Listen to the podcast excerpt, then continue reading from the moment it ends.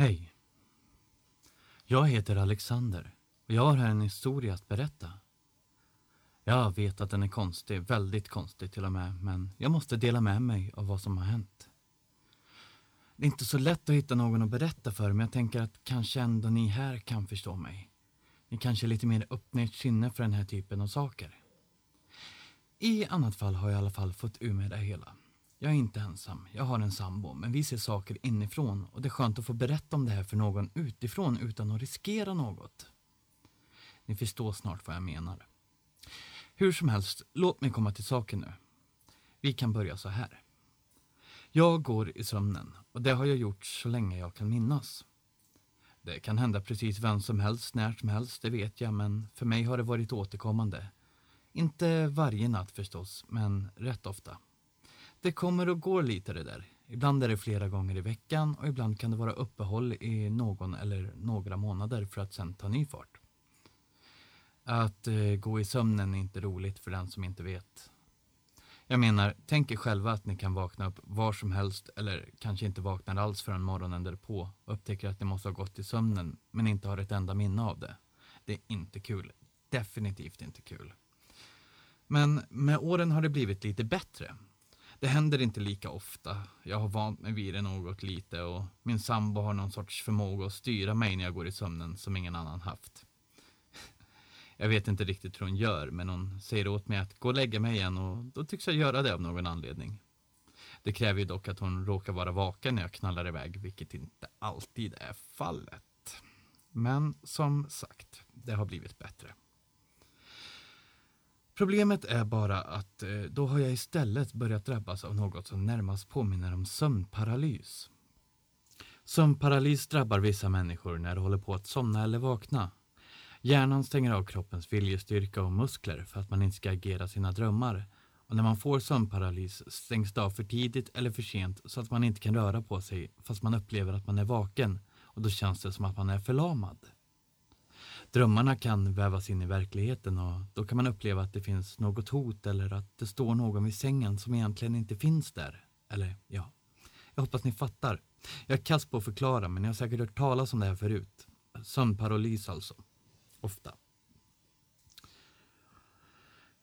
Ofta som fan om jag ska vara ärlig och det ska jag ju nu när jag har chansen. Mycket oftare än vad min sambo är medveten om. Jag vet inte hur vanligt det är att först vara sömngångare och sedan drabbas av sömnparalys, men det är i alla fall så det har råkat bli för mig. Jag sover dåligt numera, det ska jag erkänna. Om jag tyckte att det var obehagligt att gå i sömnen så är det ändå ingenting mot för hur otäckt det är med en sömnparalys. Och det är alltid samma sak när jag får dem. Jag vaknar med ett tryck och då står han där. Jag kan inte röra mig. Och jag kallar honom för den grå. För han är alltid grå. Alltid. Han är lång och klädd i kostym och har en hatt på huvudet. Han ler alltid alldeles för brett och med alldeles för många små vassa piggar till tänder. Hajtänder. Han står alltid i fotänden av sängen och han är alltid i olika grå, svarta och vita nyanser. Som om han är klippt ur en gammal repig stumfilm. Han rör sig så också knyckigt och ryckigt som när bildrutorna hoppar i en riktigt gammal filmrulle. Han är nästan genomskinlig, men inte riktigt. Som om han är en film som spelas upp mot sovrumsväggen bakom honom. De första gångerna jag såg den grå trodde jag att jag drömde och jag blev inte ens särskilt rädd. Det var en konstig dröm bara. Saken är bara den att efterhand blev han allt mer påtaglig. Han blev tydligare i konturerna och jag upptäckte att jag inte kunde ge ett enda ljud ifrån mig. Då blev hans leende ännu bredare på något sätt, hur nu det ens är möjligt. Och han tog tag i mina ben där jag låg. Han grep om båda vristerna och tryckte ner dem i sängen så hårt att det gjorde ont och när jag ville befria mig från hans kalla, fuktiga händers hårda grepp upptäckte jag att jag inte kunde röra mig heller. Jag stirrade på den grå och kände hur svetten började tränga fram i pannan och försökte med en sista desperat ansträngning vrida loss mina ben. Mina jävla ben! Men jag kunde inte röra mig en enda millimeter. Jag visste att jag var vaken, att jag inte drömde och knep ihop ögonen hårt en gång för att övertyga mig själv om att det verkligen var öppna innan. Jag drömde inte. Jag kände fortfarande kylan av hans händer runt mina vrister. Men när jag öppnade ögonen igen var han plötsligt inte där längre. Och jag kunde röra på mig igen. Jag satte mig tvärt upp i sängen och såg mig omkring. Allt var som vanligt och min sambo sov lugnt bredvid mig. Morgonen därpå berättade jag för henne om min upplevelse och hon sa att jag antagligen drabbats av en sömnparalys. Jag visste ju på ett ungefär vad det var, men var inte så värst insatt så jag läste på lite och ja, tänkte jag, det kan det ju faktiskt ha varit. Efter det drabbades jag av exakt samma sömnparalys många, många gånger. Den grå såg alltid ut som en stumfilm och han höll alltid fast mina ben, log det där äckligt breda leendet och försvann sen i tomma intet. Vidrigt var det. Men ändå bara en sömnparalys. Det var en liten tröst och jag lärde mig väl på något sätt att leva med att den grå dök upp natt efter natt. Jag slutade till och med att tala om för min sambo varje gång han dök upp. Det blev liksom en vana, inte trevligt liksom, men en vana. Och inte på riktigt, även om det kändes som det just då när det hände. Men det blev värre. En natt, strax efter att den grå försvunnit och jag kunde röra på mig igen, gick jag upp för att dricka ett glas vatten. Och det var då jag upptäckte det ofattbara. På golvet framför fotänden på sängen fann jag en uppsättning fotspår precis där en grå nyss hade stått. Tydliga spår av ett par nakna, blöta fötter som båda saknade stortån. Jag fick nästan panik. Hur kan en sömnparalys lämna spår efter sig? Drömde jag? Gick jag i sömnen igen? Jag trodde inte det, men gick ut i köket och drack mitt vatten för att vara på den säkra sidan. I mörkret slog jag armbågen i dörrkarmen i köket. Aj! Jodå, definitivt vaken. Paniken kom tillbaka. Vad tusan var det frågan om? Jag förstod verkligen inte. Jag gick tillbaka till sängen och väckte sambon. När jag haspat ur mig en rörig förklaring till varför jag väckte henne reste hon sig yrvaket upp och kikade över kanten på sänggaveln. Borta. Spåren var helt borta. Jag ska inte säga att hon inte trodde mig, för det gjorde hon, men hon trodde nog att jag hade drömt trots allt. Det måste jag ju ha gjort. Och jag höll med. För vilken annan förklaring fanns det? Nej, just det. Ingen. Jag började bli rädd för att sova. Jag ville inte se den grå fler gånger och jag ville heller inte att det skulle bli ännu värre. Att han skulle ta ytterligare ett steg och bli ännu mera påtaglig. Så jag sov inte mer än korta stunder de närmaste dagarna. Men till slut tog allt det där vakandet ut sin rätt och jag somnade som en stock och sov en hel natt utan att vara medveten om det. Den grå kom inte. Inte heller nästa natt. Eller nästa.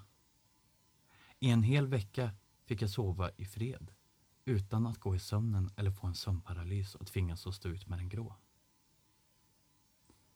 Men i natt kom han.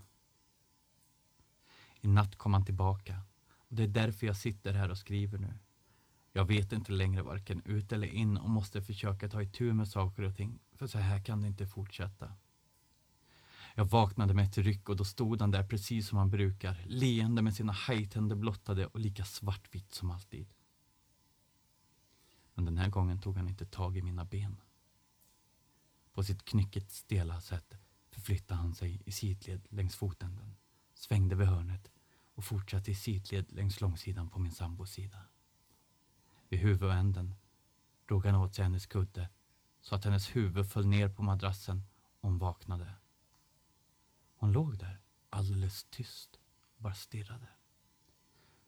Jag antar att inte heller hon kunde röra sig eller ge minsta pip ifrån sig, precis som jag.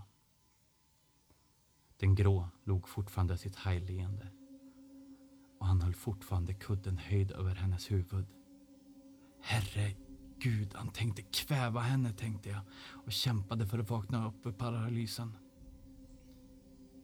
Så var han försvunnen igen. Min sambo vände sig mot mig och såg skakad ut. Riktigt rädd och alldeles blek. Såg du? Frågade hon med darrande röst. Såg du också den där mannen? Jag nickade. Nu när jag skriver det här är det dag och solen skiner.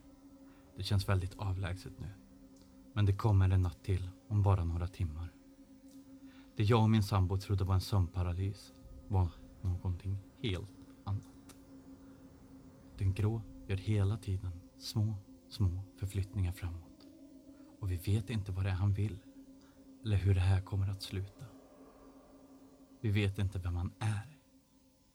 Vi vet bara att han inte är en sömnparalys. Åtminstone inte nu längre.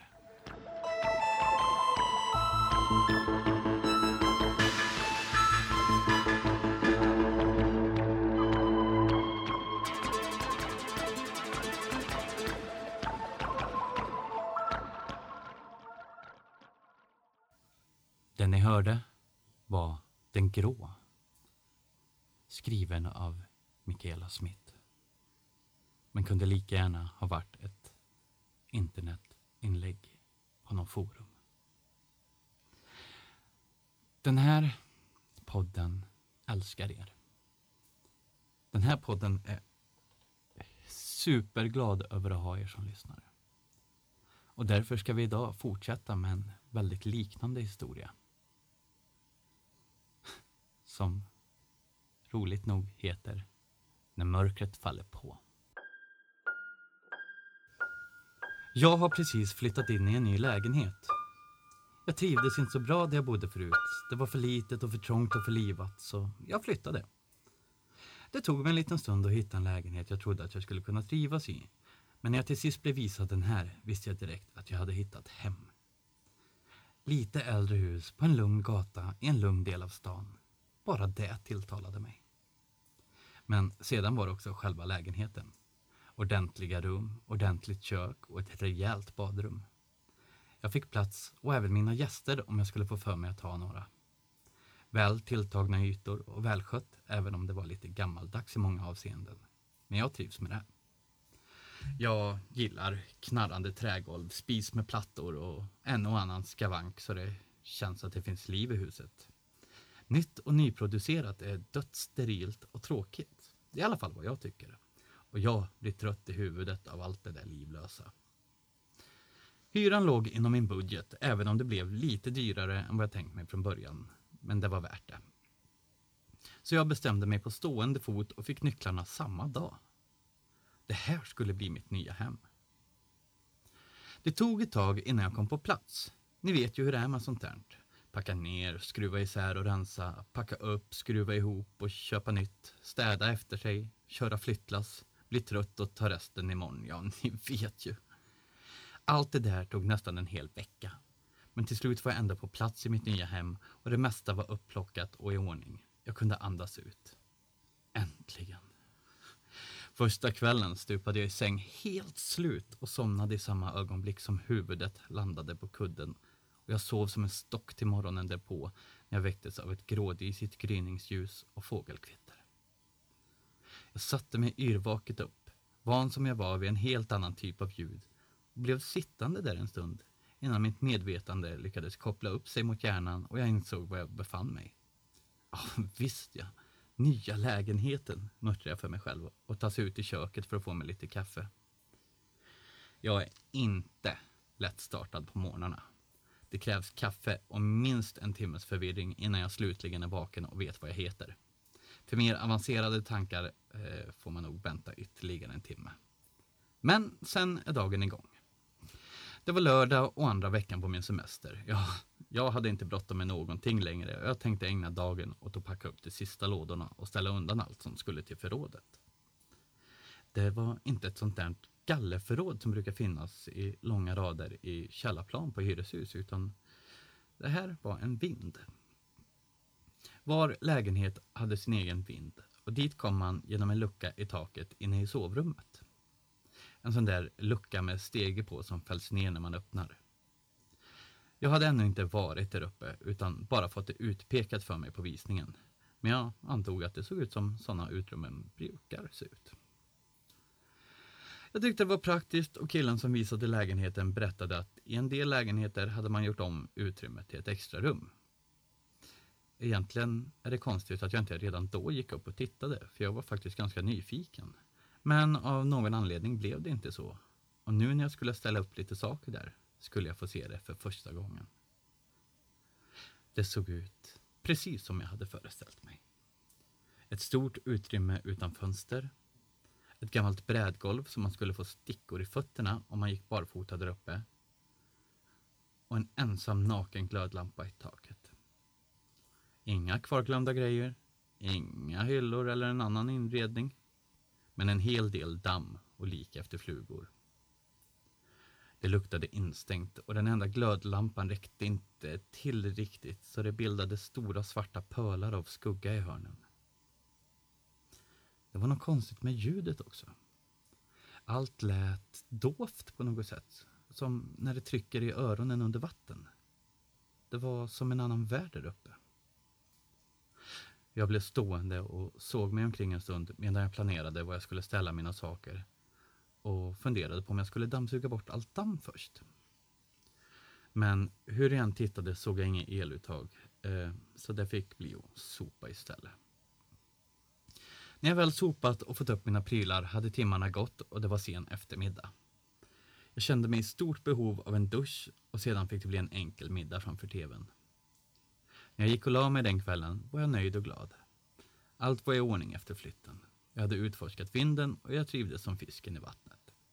Jag saknade inte min gamla lägenhet ens en sekund fast jag normalt sett inte är särskilt förtjust i förändringar. Man behöver inte vara förtjust i förändringar för att inse att man behöver göra dem.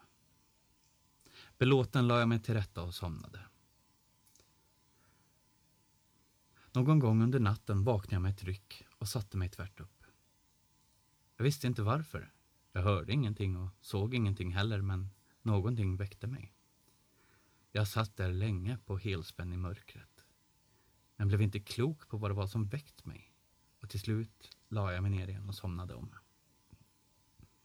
De följande nätterna hände samma sak och det fick till följd att jag till sist fick svårt att somna. Inte för att jag var rädd, utan för att jag funderade på vad det var som gjorde att jag vaknade till sådär varenda jäkla natt. Så plötsligt en morgon vaknade jag och insåg att nu hade jag faktiskt sovit en hel natt utan att vakna en enda gång. Jag kände mig pigg och utsövd för första gången sedan jag flyttade in och ni förstår inte hur otroligt skönt det var. Jag låg och drog mig en lång stund innan jag till slut gick upp för att sätta på kaffe. Och det var där jag upptäckte det. Framför ytterdörren stod en av mina köksstolar med ryggen inkilad under dörrhandtaget som för att hindra någon från att komma in. Jag hade inte ställt den där. Det hade jag verkligen inte. Eller? Jag kunde inte minnas att jag gjort någonting sådant. Eller varför jag i så fall skulle ha gjort det. Vad jag vet har jag aldrig gått i sömnen i hela mitt liv. Men det måste väl vara det som hänt ändå. Då måste jag ställt stolen där. Vem skulle annars ha gjort det? Jag hade ju sovit dåligt ett tag och nu när jag äntligen sovit ordentligt kanske jag sov så hårt att jag helt enkelt inte mindes att jag var uppe och ställt stolen där. Av någon anledning som jag inte heller mindes.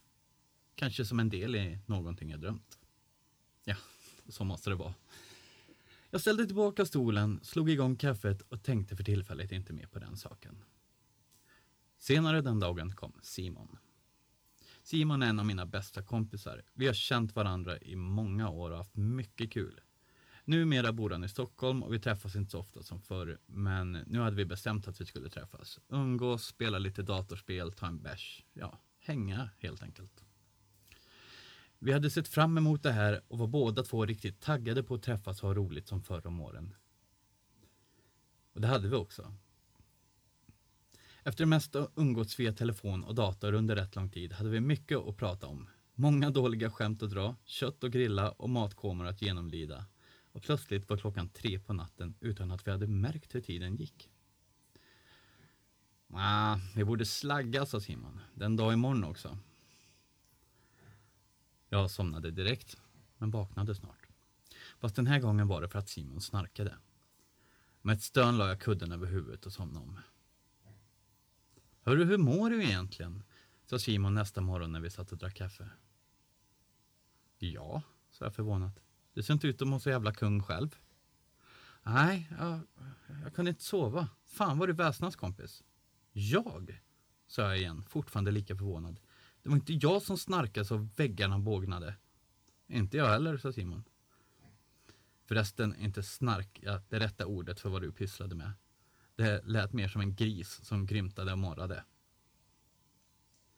Vi såg på varandra tvärs över köksbordet, försökte hitta förklaringar. Snarkade vi plötsligt båda två? Förmodligen. Det var det att Simon bestämt hävdade att han inte sovit alls, för ljudet var för högt. Han hade somnat först när det började ljusna och vi påstod båda att vi minsann inte brukade snarka. Det lät inte, inte friskt, sa Simon. Det lät som att det höll på att kvävas. Det gurglade och snörvlade och grymtade. Det lät djuraktigt liksom. Hm. Dagen gick och eftersom vi båda var trötta så orkade vi inte göra särskilt mycket mer än bara hänga och snacka skit. Simon tappade bort sina cigaretter på något sätt och när vi skulle gå ut och köpa nya kunde jag inte hitta mina nycklar. Vi vände upp och ner på hela huset för att hitta dem utan att se skymten av dem.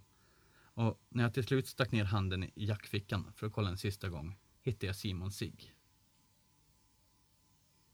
Men nycklarna är fortfarande borta. Alltså, jag fattar inte. Hur fan går sånt ens till? Samma kväll satt vi i soffan och kollade på film. Ingen av oss tyckte att den var särskilt bra så vi satt och pratade och slängde då och då ett öga på filmen bara för att hänga med. Men det funkar ju sällan och snart hade vi båda två tappat handlingen totalt. Det var då vi hörde stegen på vinden. Inte tunga hasande steg utan snabba lätta. Som om någon otåligt gick fram och tillbaka där uppe. Eh, polarn? sa Simon frågande och sneglade upp mot taket. Vad är det där för ljud? Inte fan vet jag. Shh. Det låter som fotsteg ju.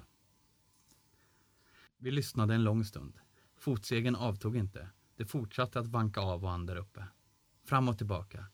Fortsatte och fortsatte medan vi försökte prata oss fram till vad det kunde vara som lät så där. Högre och högre lät det och till sist fick vi höja rösten för att den andra skulle höra. Till slut började luckan till vinden skaka och slamra och nu fick vi nog. Någon var uppenbarligen där uppe. Någon som inte skulle vara där. Vi kunde inte begripa hur någon kunde ta sig in och upp där och fått igen luckan efter sig, men nu fick det banne mig vara nog med dumheterna. Det måste vara någon som driver med oss, trodde vi. Någon som tyckte att det är roligt att skrämmas kanske, men nu fick det räcka. Vi bestämde oss för att gå upp på vinden och ta idioten på bar gärning. I samma ögonblick blev det alldeles tyst uppe på vinden, vilket fick oss att vänta. Och det var kanske tur, för det var väl inte så genomtänkt att storma upp där. Vi hade ju ingen aning om vad vi skulle mötas av där uppe egentligen. Det bästa vore kanske att helt enkelt ringa polisen. Vi började bli rädda om jag ska vara ärlig och jag skäms inte ens för att erkänna det. Det var alldeles tyst där uppe nu och vi undrade vad den som fanns där uppe sysslade med nu när det var så tyst. Vi går ut, sa Simon. Vi går ut och tittar om det går att ta sig in på vinden utifrån och så ringer vi polisen om det gör det. Bra idé. Jag behövde gå på muggen först och medan jag var där inne hörde jag hur Simon stökade omkring där utanför. Men sen blev det tyst. Inte ett ljud hördes. Jag ropade på Simon men han svarade inte och det kändes lite kymmigt att öppna toadörren ut i tystnaden. Jag kände tydligt att någonting var fel. Någonting var helt fel, ut och in, bak och fram. Hela luften vibrerade av det där som kändes så fel men jag kunde inte säga exakt vad det var. Försiktigt gläntade jag på dörren och fick genast syn på Simon. Han stod framför min stora halsspegel och stirrade som förhäxade rakt in i den. Han rörde sig inte, såg knappt ut att andas ens. Simon, sa jag prövande. Först lågt och sedan lite högre. Simon! Han reagerade inte och jag blev rädd. Vad fan var det för fel på honom? Med två kliv var jag vid hans sida, såg honom i ansiktet och försökte igen. Simon, vad är det med dig? sa jag och puttade till hans axel lite lätt. Fortfarande ingen reaktion. Han var stel som en pinne. Det kändes som om han frusit till is där han stod och som om varenda muskel i hans kropp var så hårt spänd att han skulle brista i tur när som helst. Vad händer kompis? sa jag lågt och skrämt och kastade samtidigt en blick i spegeln. Hans baksida. Herregud, hans baksida. Han stod vänd mot spegeln, men det som reflekterade i den var hans baksida. Jag stirrade från spegelbilden av hans ryggtavla till hans ansikte om och om igen i ett försök att förstå. Greppade desperat efter en logisk, rimlig tanke medan jag kände hur någonting inuti min hjärna gick sönder. Hur i... flämtade jag och nu var jag ordentligt rädd och kom inte längre än så. Plötsligt hörde jag fotsteg igen. Fotsteg och det där grisaktiga grymtandet. Någonting började rycka i vindsluckan. Nej, kved jag ynkligt för mig själv. Du får inte komma in. Vi måste ut härifrån, så mycket förstod jag. Men hur skulle jag få med mig Simon? Jag kunde bara se en enda utväg och krossa spegeln som hypnotiserat Simon. Darrande plockade jag upp min gamla tunga skoknäckt, höll en skyddande hand framför Simons ögon. Han blinkade inte ens, blundade och drämde med full kraft i spegeln.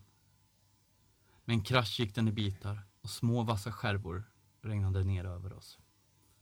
I den fullständiga tystnaden som följde plockade jag upp jacka, skor och mobilen och fick använda all min styrka för att fösa Simon framför mig och ut genom dörren. Precis innan jag slog igen den med en hård smäll hörde jag hur grymtandet började igen och ljudet av trä som splittrades. Nu står vi här utanför. Jag har ringt polisen. Simon är fortfarande helt borta. Han står där jag ställde honom ifrån mig för att kunna använda båda händerna. Han stirrar fortfarande rakt fram. Men jag har ringt polisen. Du kommer att veta vad som måste göras, eller hur? Kom igen, visst. Du kommer att veta vad som händer. Du kommer att kunna lösa det här, eller hur? Simon fryser säkert. Det är kallt ute ikväll. Jag ska ta på honom hans jacka. Han vaknar säkert till om man bara får upp värmen, eller hur? Han är bara chockad, visst. Herregud. Varför kommer de aldrig? Det ni hörde var När mörkret faller på av Michaela Smith. Och innan det Den grå också av Michaela Smith. En riktig skräcknovellsförfattare. Helt klar. Men nu är podden slut för den här veckan.